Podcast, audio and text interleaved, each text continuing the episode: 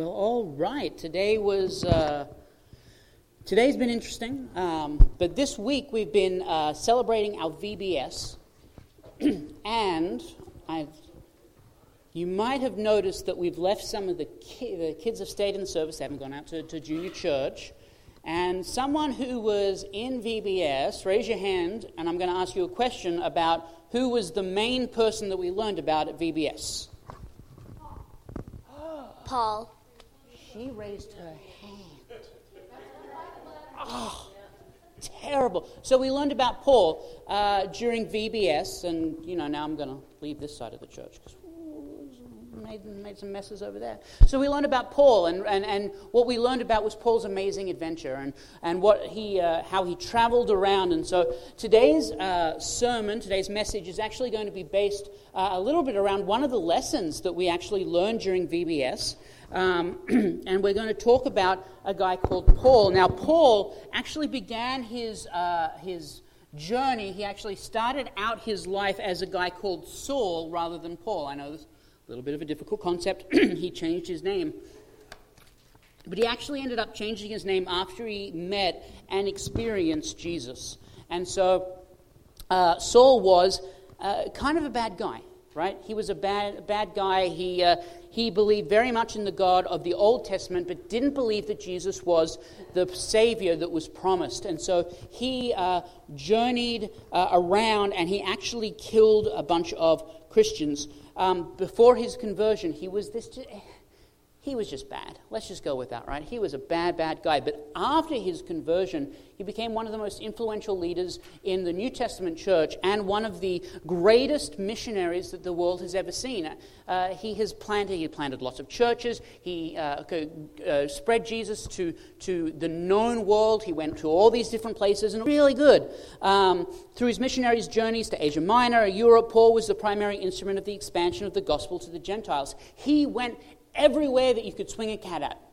He went to all the places, and when he landed into a city, he went straight up to the church and he started talking to people about Jesus and, and praying people, with people and, and really spreading the word. And that's what we learned in VBS was not only that God loves us, but that we should also tell people about him.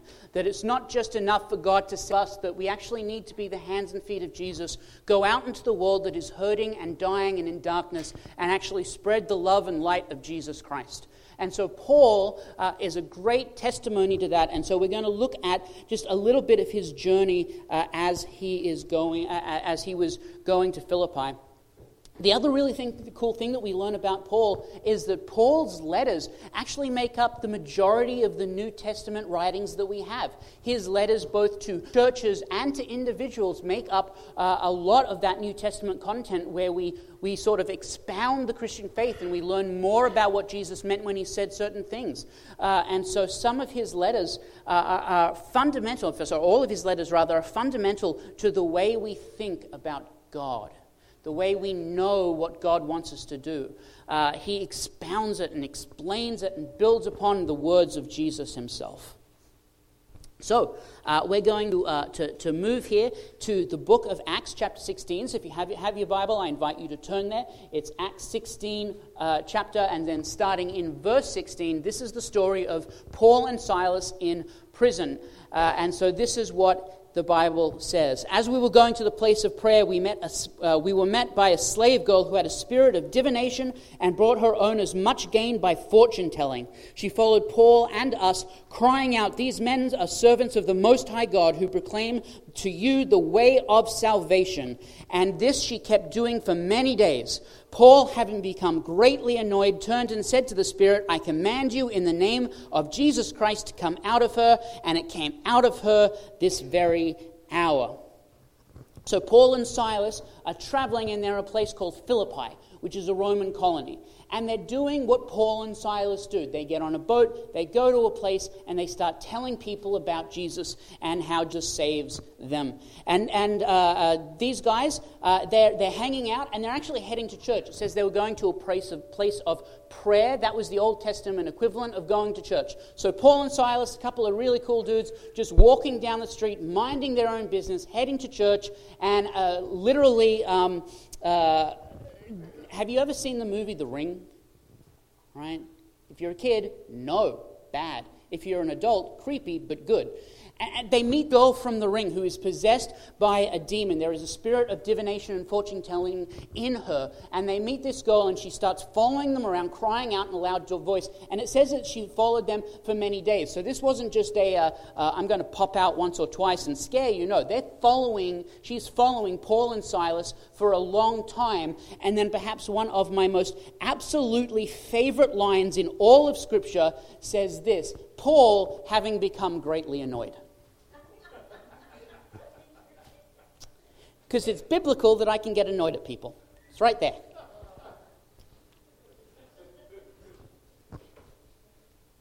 It's biblical that you can get annoyed, but it's also biblical the way that he responds.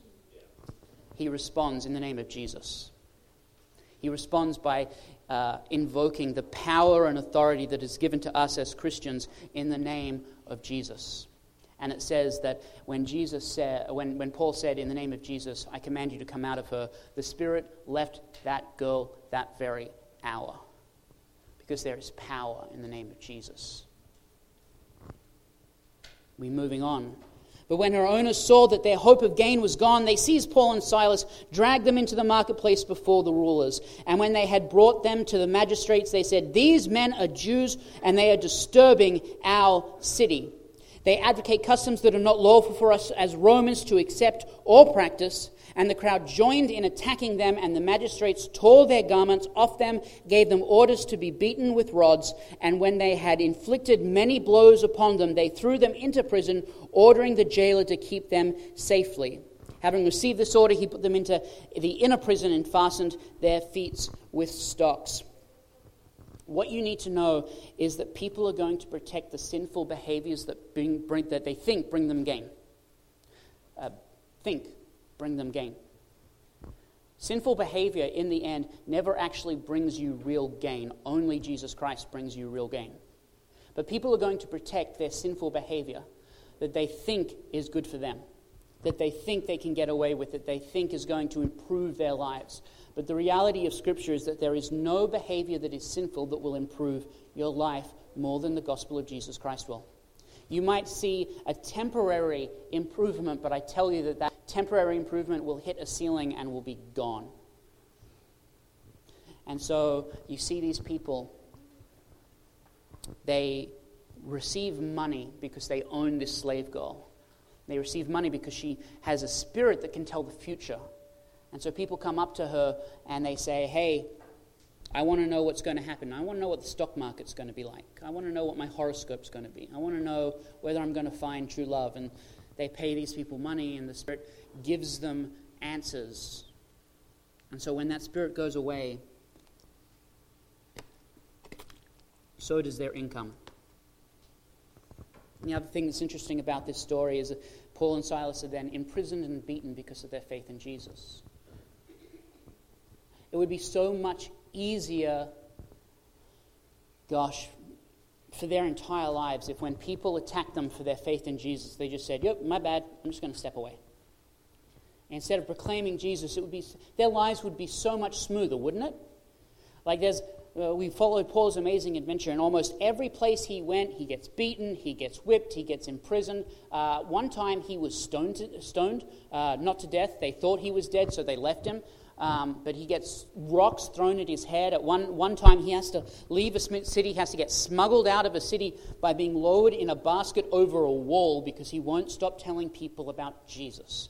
His life would have been easier if he just kept it to himself, if he hadn't bothered anyone, if he just said, You do you and, and you be you, and you believe what you want, and I'll believe what I want, and I won't get upset with that, and you can just behave however you want, and I'm not going to call you out for it. His life would have been so much easier. And right now, I have to think that Silas.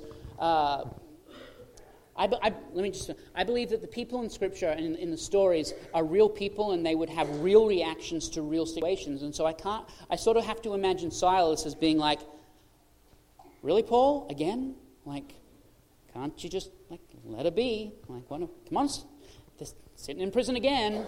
Like he, he, he must have thought this was going to be an amazing journey. I'm going, I'm traveling around the world with Paul. How awesome is this? And then Paul opens his mouth and whoosh, in prison again. Like, on, Paul.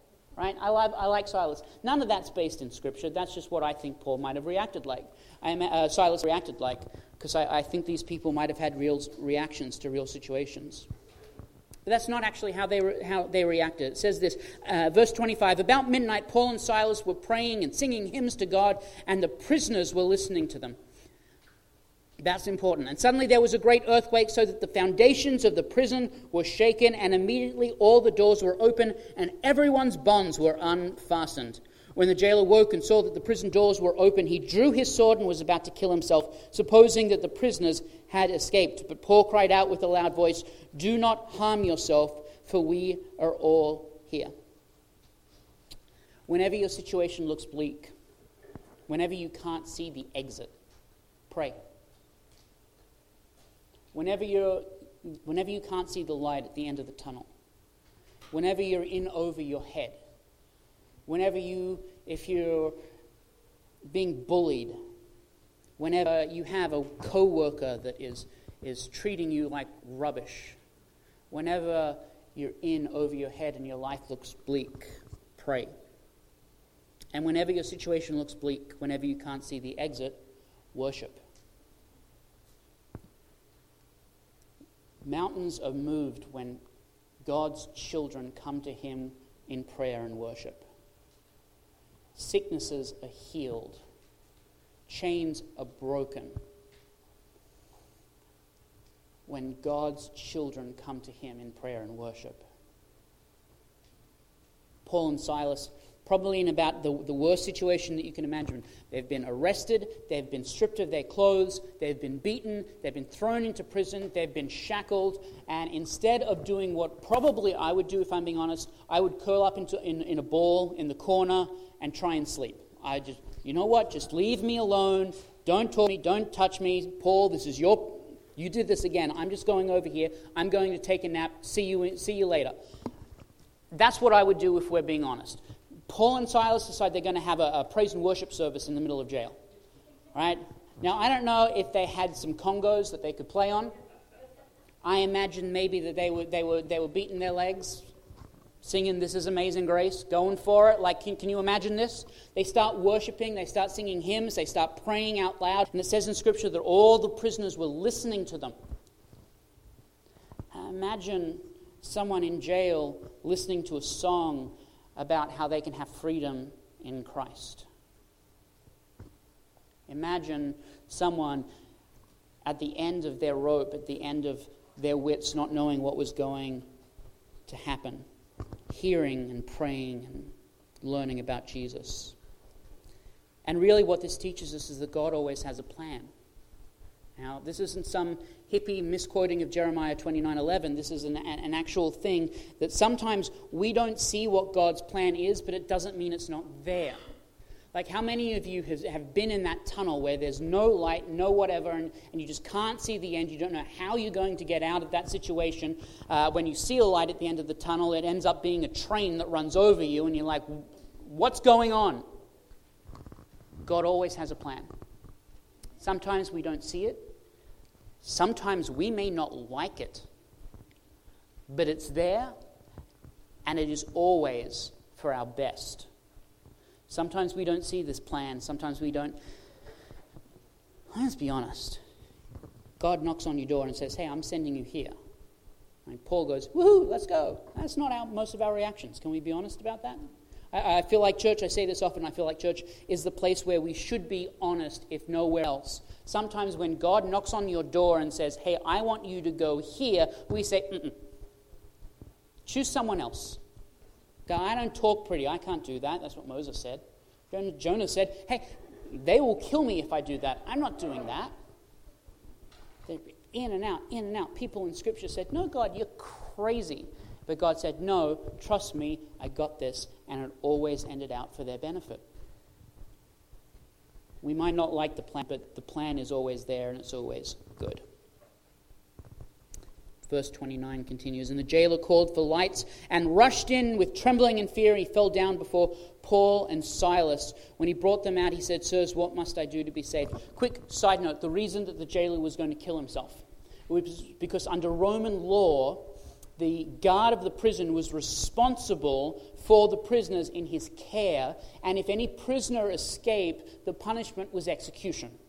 And so that uh, Roman jailer would have been executed for a single prisoner escaping. But scripture tells us that it's not only Paul and Silas whose bonds are broken, but in fact, all of the prisoners' bonds are broken and all of the doors of the prison are open. So he's thinking, man, like 20, 25 people are escaping. If they're going to execute me for just a single person escaping, what are they going to do when 20 or 25 people leave? Like they're going to torture me, they might kill my family. Man, it's better if I just kill myself now and get it over with. Sometimes you're in a tunnel and you can't see the way out, but God has a plan. And what we read is that Paul yells out to this, this guy and says, Don't kill yourself.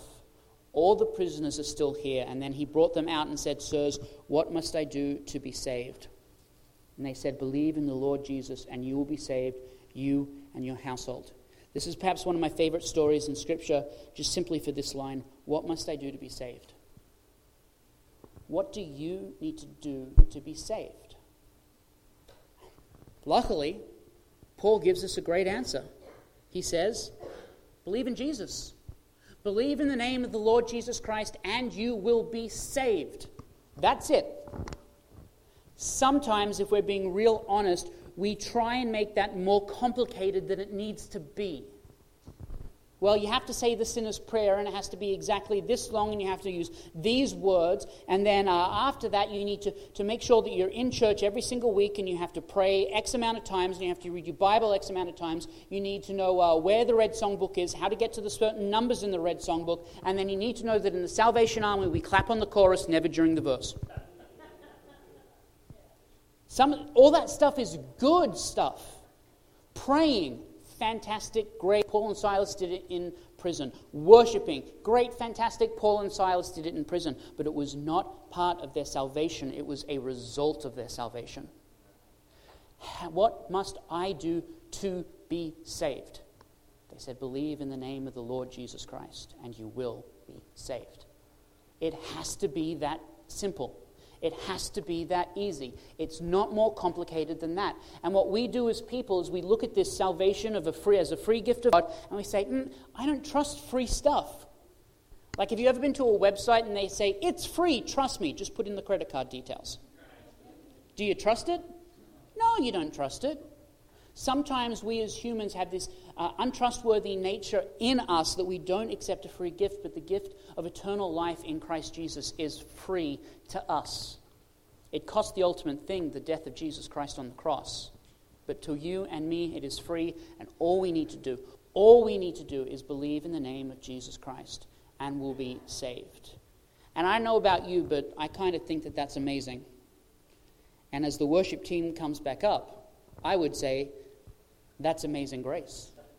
Which is the cue because we're going to sing that song one more time as we, as we close our service today. I want you all simply to know this that God's grace is amazing, and it is a free gift for everyone who wants it. Doesn't matter how old you are, how young you are, or whether you dab during the sermon. You can still receive the amazing grace of Jesus Christ simply by doing what? Believing in Him. And that's it. Amen?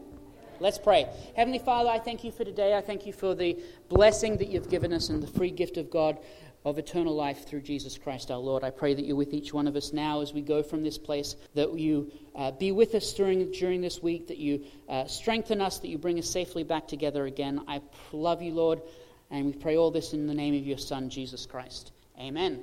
Amen.